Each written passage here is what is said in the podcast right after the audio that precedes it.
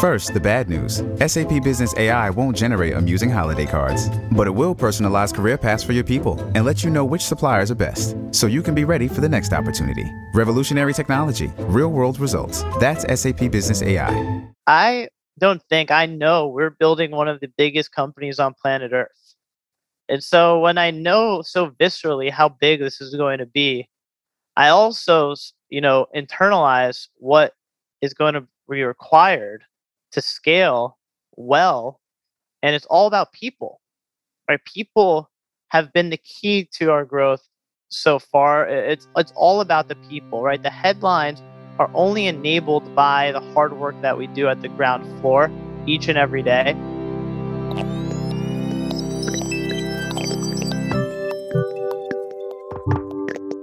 You're listening to What I Know. I'm Christine Lagorio Chafkin.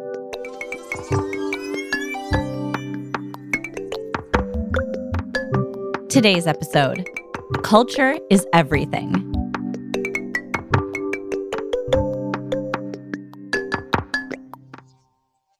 If you've worked virtually over the past year and a half, you know that even when connecting with your team over a screen, it's important to feel together, to feel like you're working toward the same goal, to share values while doing that. Over the course of the pandemic, we've learned that a company's culture is not just participation in a softball team or quarterly happy hours. Today's guest is the founder and CEO of the company that ranked number 64 on the 2021 Inc. 5000. It's called Bolt, and it is one click checkout for retailers. Ryan Breslow started Bolt in 2014 as an offshoot of his cryptocurrency research at Stanford. And after years of product development and fundraising and slow growth, the company has finally hit an inflection point and is growing wildly, with over 10 million shoppers on the Bolt network. Soon it will have 500 employees. Ryan is a founder with some fascinating, forward looking things to say about company culture and where leadership of strong teams is headed to. But before Ryan was even scraping together checks to put together his first round of funding, he was the child of a family of entrepreneurs, always eager to earn a buck. Ever since I could remember, I wanted to be a entrepreneur. And so I think it was my family roots. My both my grandfathers immigrated to America and started their own businesses, and so did my dad.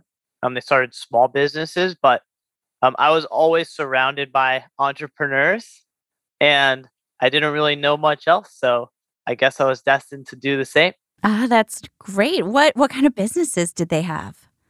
One grandfather immigrated from South Africa and started a seafood importing business, and uh, one came from Russia and became an accountant and started an accounting firm, started his own firm um, that he ended up selling. And so um, they're both successful and unbelievably hardworking. And, you know, I learned that from my dad, my grandparents, who, you know, really had an unbelievable work ethic and who got me working early. Um, my dad got me a job at a grocery store when I was 14 and said, you know, time to go learn the value of a dollar and go work for it. And so um, he always had me doing different jobs. He has a hit a local golf range. So I was always like washing cars and cleaning clubs and finding balls.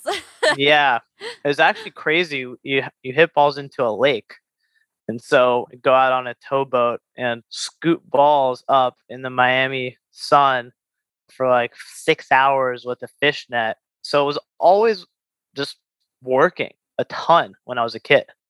Yeah. I mean, some people who come from very entrepreneurial families, I mean, obviously you you kind of get the feel for what it's like. Um, and sometimes it's so intense that they say, no, no, no, just sign me up for corporate America. I I don't need to start something myself. Was the idea side of it always there for you too? Um, I, I mean, I, I hear that Bolt is not your first venture. Is that right? Yeah, it wasn't. So I learned that on the internet I could make more than minimum wage or you know i can make more than washing cars or you know I started building websites and so i found i was pretty good at doing that So building them, doing SEO and pay per click marketing and all this type of demand gen. And so I started an agency, worked with a bunch of clients. And then I had all my own different businesses, sort of memory foam mattress business. I had a site that did outsource SEO services.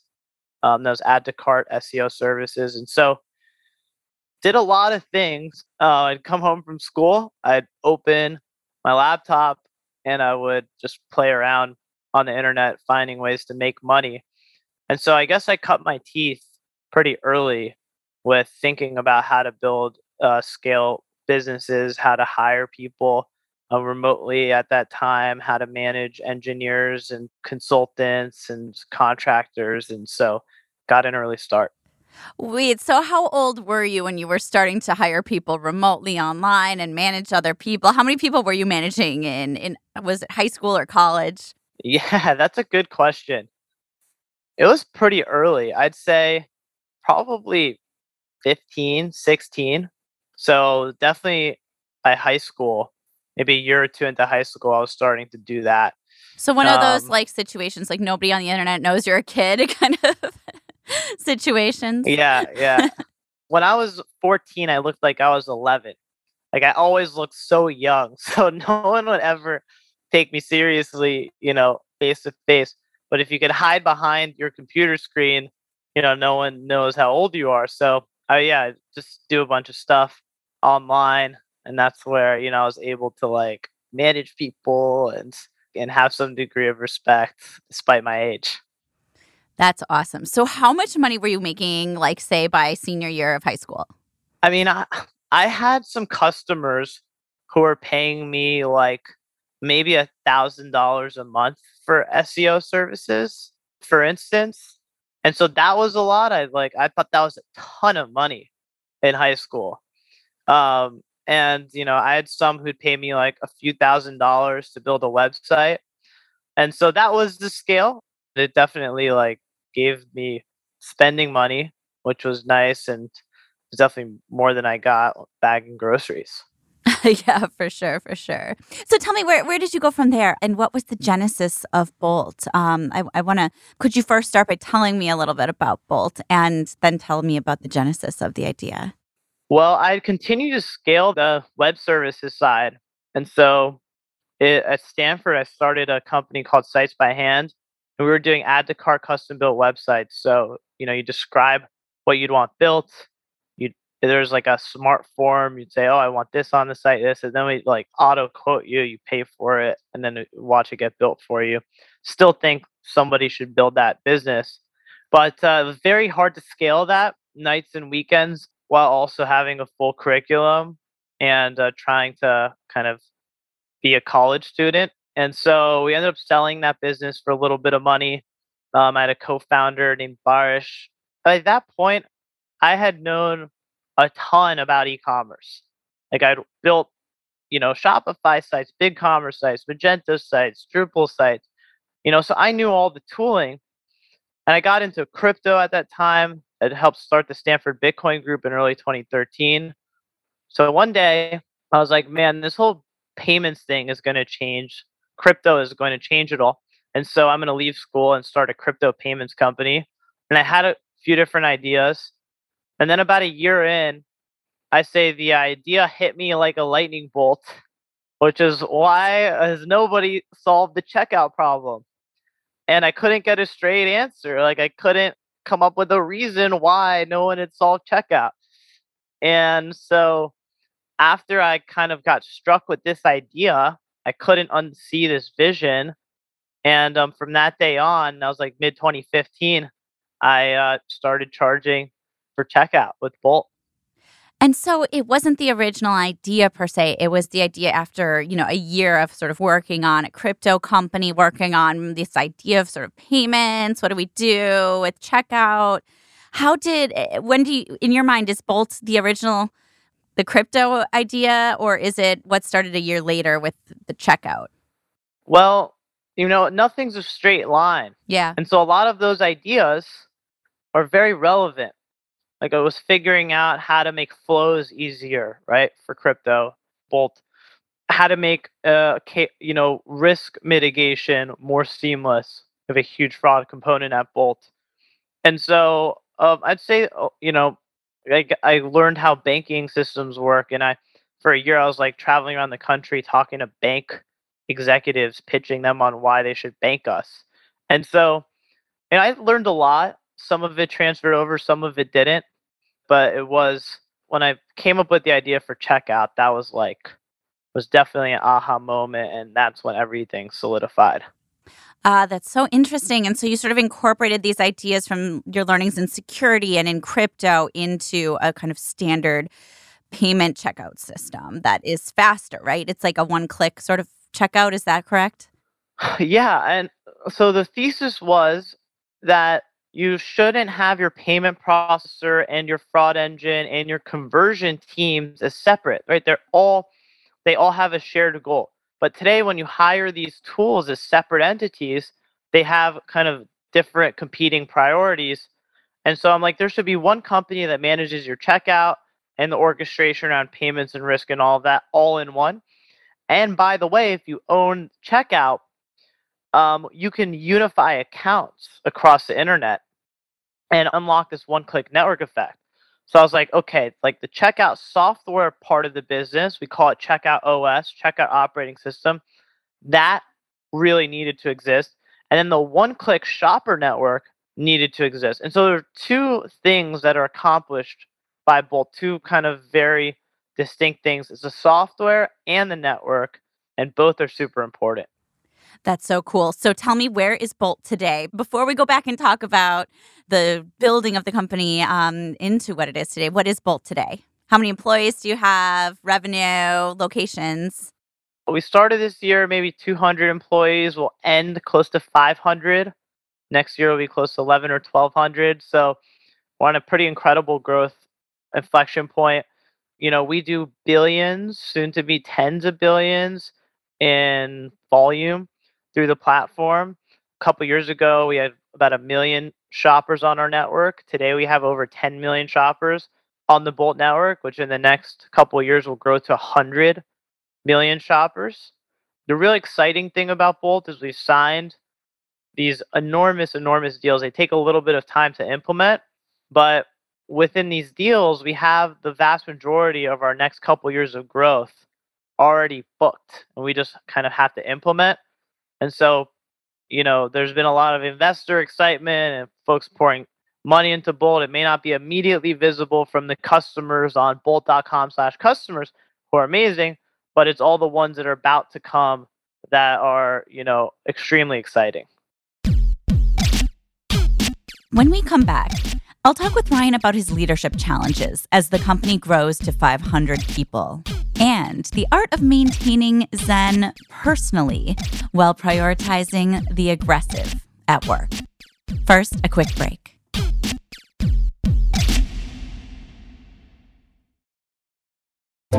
First, the bad news.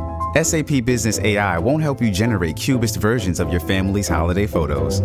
But it will help you understand which supplier is best to help you roll out your plant based packaging in Southeast Asia, or identify the training your junior project manager needs to rise up the ranks, and automate repetitive tasks while you focus on big innovations.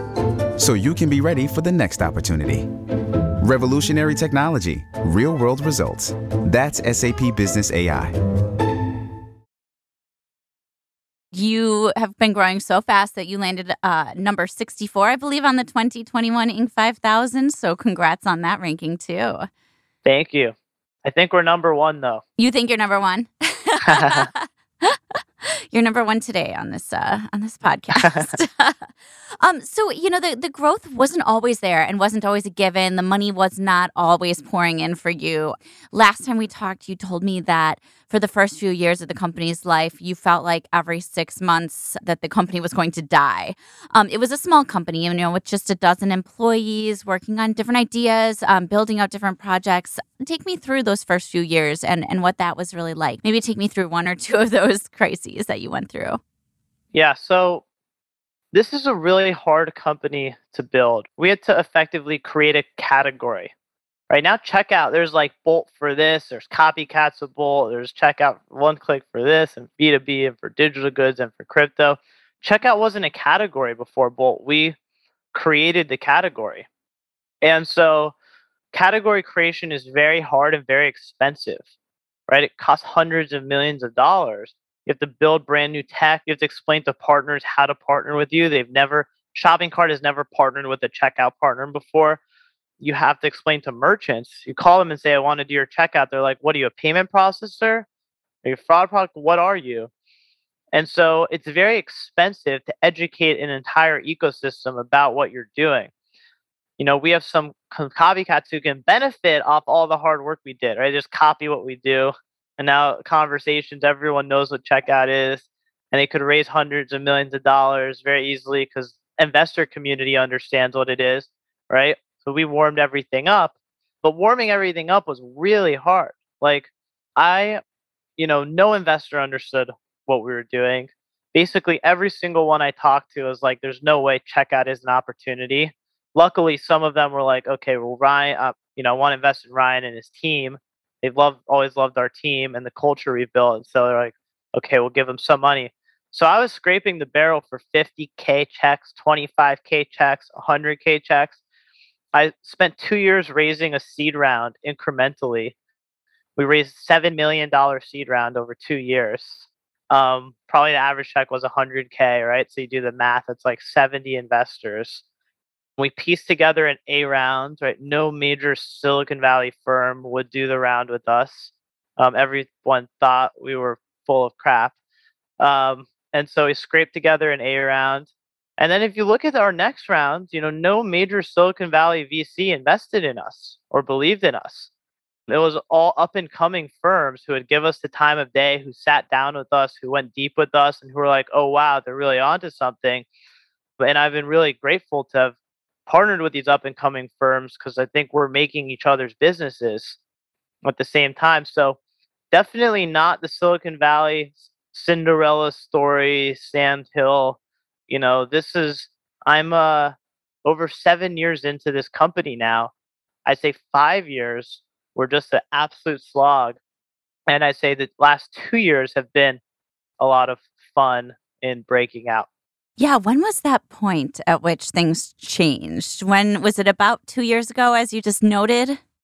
You know, there are a bunch of different inflection points. I think that, you know, I like to say the, there are these kind of scale inflection points in the company that make a big difference, right? Like when we hired our first FAANG engineer who started attracting more, that was like an amazing moment. When we hired our first, actually took to like the second or third salesperson, but when when our first salesperson was able to independently close deals without the founder's involvement, right? That's a big milestone because that shows scalability. Um, and so I think we really um, hit an inflection point. Honestly, I said two years, probably a year ago, because two years ago we made a tough shift from small deals, right, hiring a ton of people, focusing on SMBs, which wasn't really scalable, to big deals, enterprises, platforms, you know, multi multi billion dollar deals, and those that takes a long time to get good at. And so we had a year of changing our org structure, you know, changing people, changing how we work, changing how we sell, changing how we implement. And so a year ago, it all started connecting. Deals started landing. Our product was good enough to be able to service these types of customers. And so when we're able to sell, service, implement large customers, you know, that's when it started inflecting. And there's also enough noise now around checkout where customers it wasn't always an uphill battle. Be like, we don't need checkout. A year ago is when there was enough momentum behind checkout as a category that customers were like, okay, we should probably talk. And it wasn't so much of an uphill battle every time. And uh, that's when things just started like to really take off. Wow. So two years ago, you started hiring like crazy. A year ago, you start finding more and more large scale clients. And, you know, all kind of in the midst of the pandemic, all this growth has um, has sort of come to you. What I, I, mean, the hiring stuff is a challenge itself, right? I mean, the leading a significantly larger team is a challenge for many founders. Um, what have you learned about that? Um, what have you learned about not leading a small team, but leading this fast growing and now quite sizable team? Yeah, I mean, culture at this scale is everything, right? Because how do you determine how 400, soon to be 500 people operate every day? So the culture we establish, you know, has such an impact. And that's why we spend so much time on culture. We've coined the term conscious culture, and we have blazed the trail with our conscious culture movement, which people can go check out on conscious.org you know, I have a weekly standing meeting on culture where we talk about what's going well with the culture, what's not, what we need to change.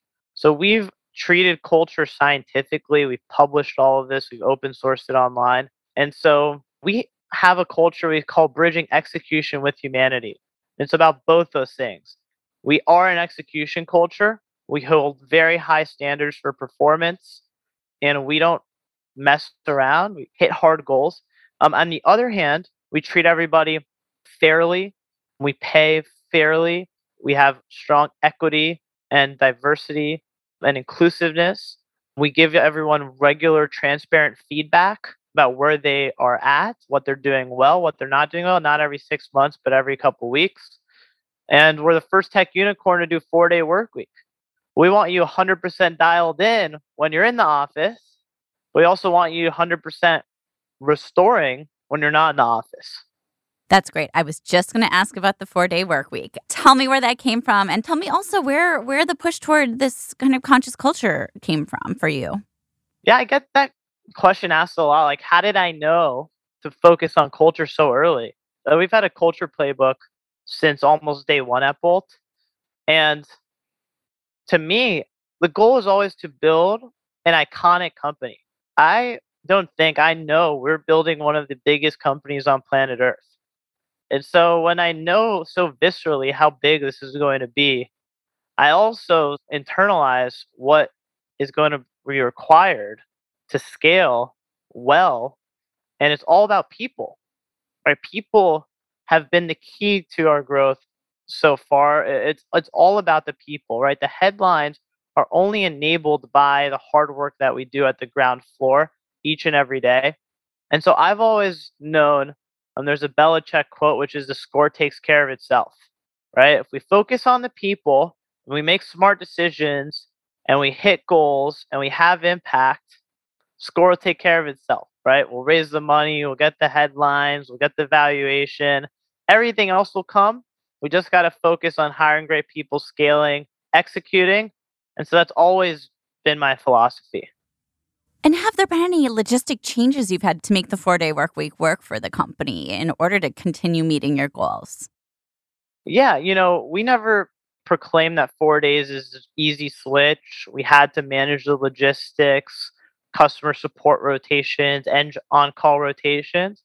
But we've got some pretty smart people in our companies. We were able to figure it out. Wasn't too big of a deal. We figured it out and it's working really well having that clean line might even be easier than some of these these measures other companies are trying you know the no zoom fridays or no meetings fridays it's like somewhere in the middle is just kind of an awkward place to be yeah go full steam go two feet in fridays off but we were considering all that stuff too we tried it didn't really work people were still getting burnt out we had to coach them to take more time off and then we're like, let's remove all the complexity. Right? I don't like complexity.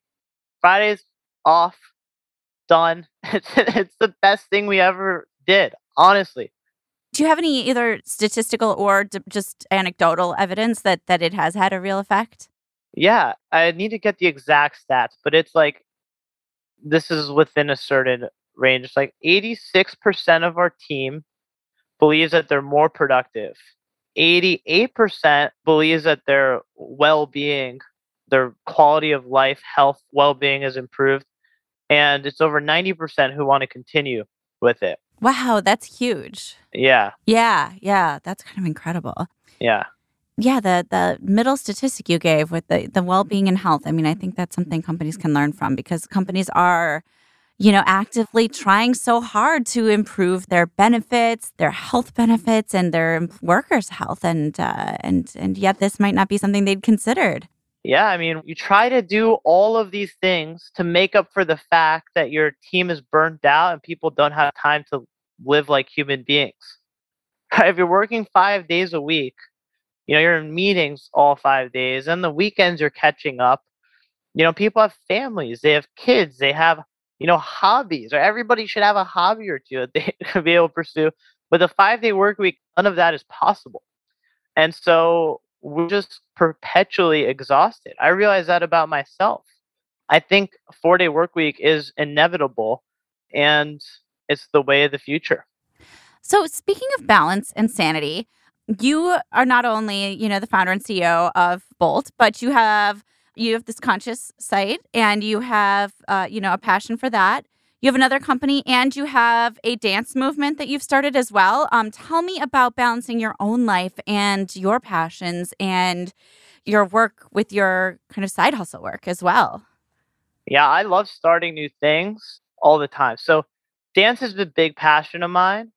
Um, it started in college. I got into breakdancing and then I just fell in love with street dance. So I got into house dancing and shuffling and a whole bunch of different things. And for me, it was always a refuge when building Bolt. A lot of dark times building this company. There are, you know, unhealthy escapes and there are healthy escapes. I think dance is the healthiest escape. And uh, I'm like, one day I was in nature and I took some time off, which I do like to be in nature alone on my time off and uh, I was meditating, and I was like, you know, holy cow, we just need to get everyone dancing. And so that day, I decided to do whatever I could to get everybody dancing.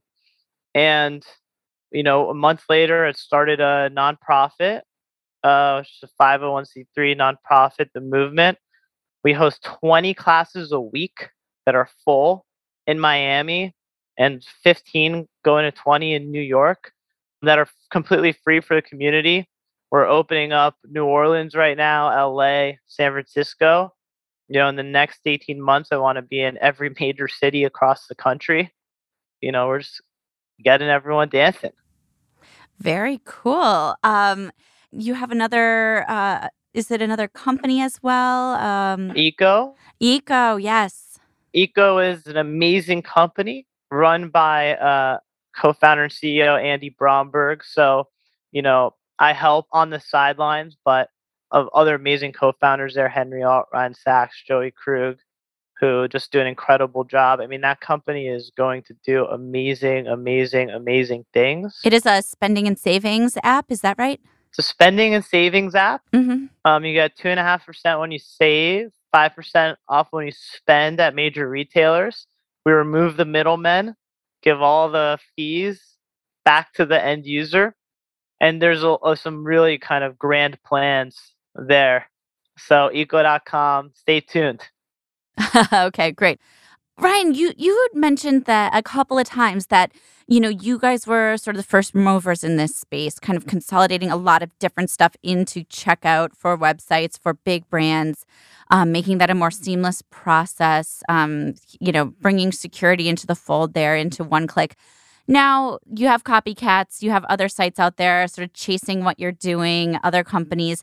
How much pressure is that on you, and how do you stay a step ahead of them? Oh man, this space heating has been the best thing that's ever happened because I've kicked it into a whole new gear. Like ever since I realized that, you know, there was some competition, we've just executed at an entirely new level that I never thought before was possible. And so I love it. I mean, I one day had read Benioff's book Behind the Cloud because I believe we're building a company that's very similar to Salesforce. Right? It's a platform, needs to connect with the whole ecosystem there's a large amount of technical complexity. And in his book, he writes the best thing that could happen is a competitor pop up that if you have a technical product, right, where they're technologically behind, but they're really good at marketing. Because, you know, then nine out of 10 of their marketing dollars go to your company's pockets. So, you know, that's what's happened. There's been a lot of marketing about checkout. We win all the deals you know, our product is just four to five years ahead in terms of our coverage, our integrations, our features, our configurations, our support for any kind of merchant checkout workflow. And so, you know, it's the complex technology checkout. And there's also a network effect, right? Our network effect leaps and bounds ahead of everybody. We have almost 30x more shoppers, more features, you know, than the next player in the game. So we love the competition and uh, welcome even more of it. Bring it on. So, what's been the biggest challenge for you personally over the past year? Um, you know, the past year has been a really grounding year for me.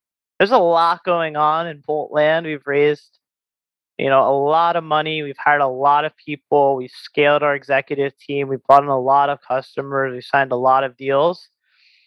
And so it's definitely been a very high pressure year um, which has forced me to go inwards.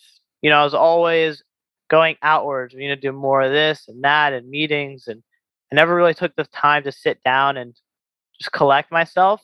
So now I do that all the time. You know, I've moved back to South Florida. Um, I'm not in the hotbed of San Francisco and tech and meeting people. You know, I kind of keep to myself. I live a pretty zen lifestyle and uh, meditate a lot. I do yoga. I make sure I stay nice and grounded so that I could think clearly. Clear thinking is the is so important. I never realized how important that is, and so now I'm just like I'm in a place where I'm thinking really clearly, staying grounded, and the last year has really been a breakthrough from an inner work perspective and the grounding perspective for me, which I know has been such a driver for Bolt. Do you have any tips for other CEOs on managing distributed and growing, fast growing teams and keeping that culture intact, keeping a culture, especially when a company is growing fast, the culture also growing strong? Yeah, I mean, the first step is document your culture. Right? Who are you? What do you value? What do you care about? What's a good behavior? What's a bad behavior? And iterate on that, right? Think don't make the same mistake twice. If something goes awry in your culture, learn from it, document it. Conscious.org has a bunch of playbooks that are battle tested that you can pick and choose from to see what resonates with your business, how to build a writing culture, a feedback culture.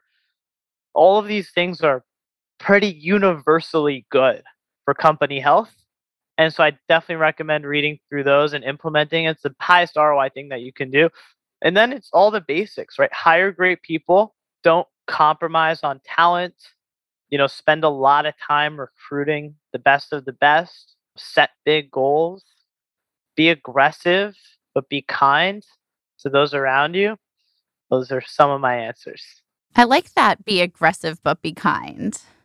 Yeah, that's so important. That's everything. Right? I'm super aggressive, but I always try to leave a good impression and try to keep it fun and playful and I'm always kind as much as I can be. You're not going to please everybody, right? If you please every single person on your path, you're not aggressive enough. You actually want to lean probably on the spectrum more overshoot on aggressive, right? Versus nice. Because if you're just too nice, you're never going to get anything done. So overshoot aggressive, but try to maintain that empathy, that humanity, that kindness throughout everything that you do. And you're going to be a magnet for other people who are the same way right? I want people around me who want to win, who are aggressive, who want to execute and have impact, and are also really good people. That's the spice of life. That's the secret sauce to building a one in a billion culture. Great. Thank you so much, Ryan, for being here today. Such a pleasure, Christine.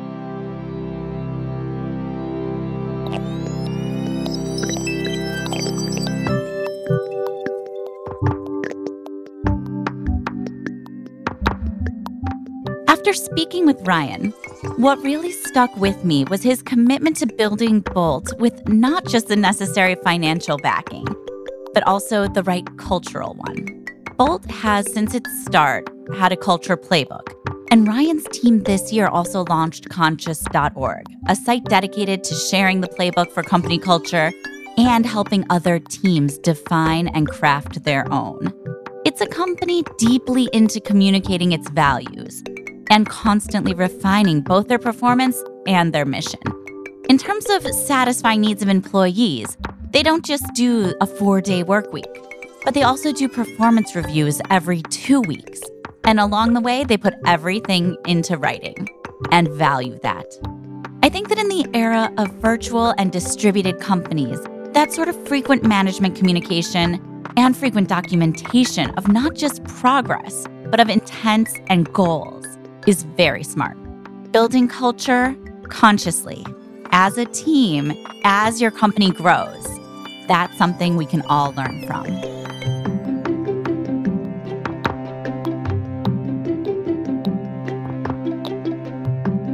What I Know is a production of Inc. magazine. I'd love it if you could subscribe or follow wherever you are listening. It'll help make sure you don't miss the next episodes of What I Know. Also, if you have any friends who would love our show, please just send them a link to your favorite episode. And if you have an idea of a founder we should speak to, drop us a note at whatiknow at inc.com. You can also let me know directly on Twitter at Lagorio. Our producer, who, funny enough, also has copycats chasing his every move, but to the best of my knowledge has not started a multi city dance craze, is Joshua Christensen. What I Know is also made with help from Blake Odom and editing by Nicholas Torres. I'm Christine Lagorio Chafkin. Thank you for listening to What I Know.